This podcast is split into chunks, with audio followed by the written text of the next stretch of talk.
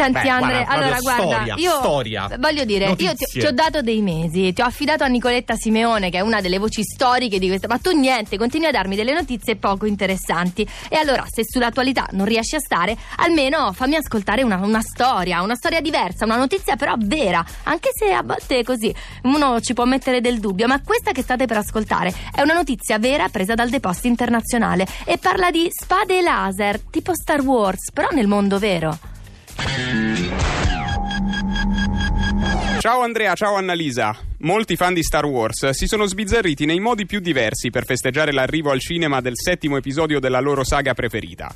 Tra chi si è travestito da Darth Fener e chi ha reinterpretato la colonna sonora del film, un'iniziativa sicuramente singolare è arrivata da Parigi, dove è stata aperta una scuola in cui si insegna il combattimento tra spade e laser. Ovviamente queste spade altro non sono che bastoni luminosi, ma l'effetto è quello di un vero combattimento in stile Star Wars. Per promuovere i corsi di questa scuola, i suoi ideatori hanno inscenato un duello con sullo sfondo la Tour Eiffel. sms 348 7 300 200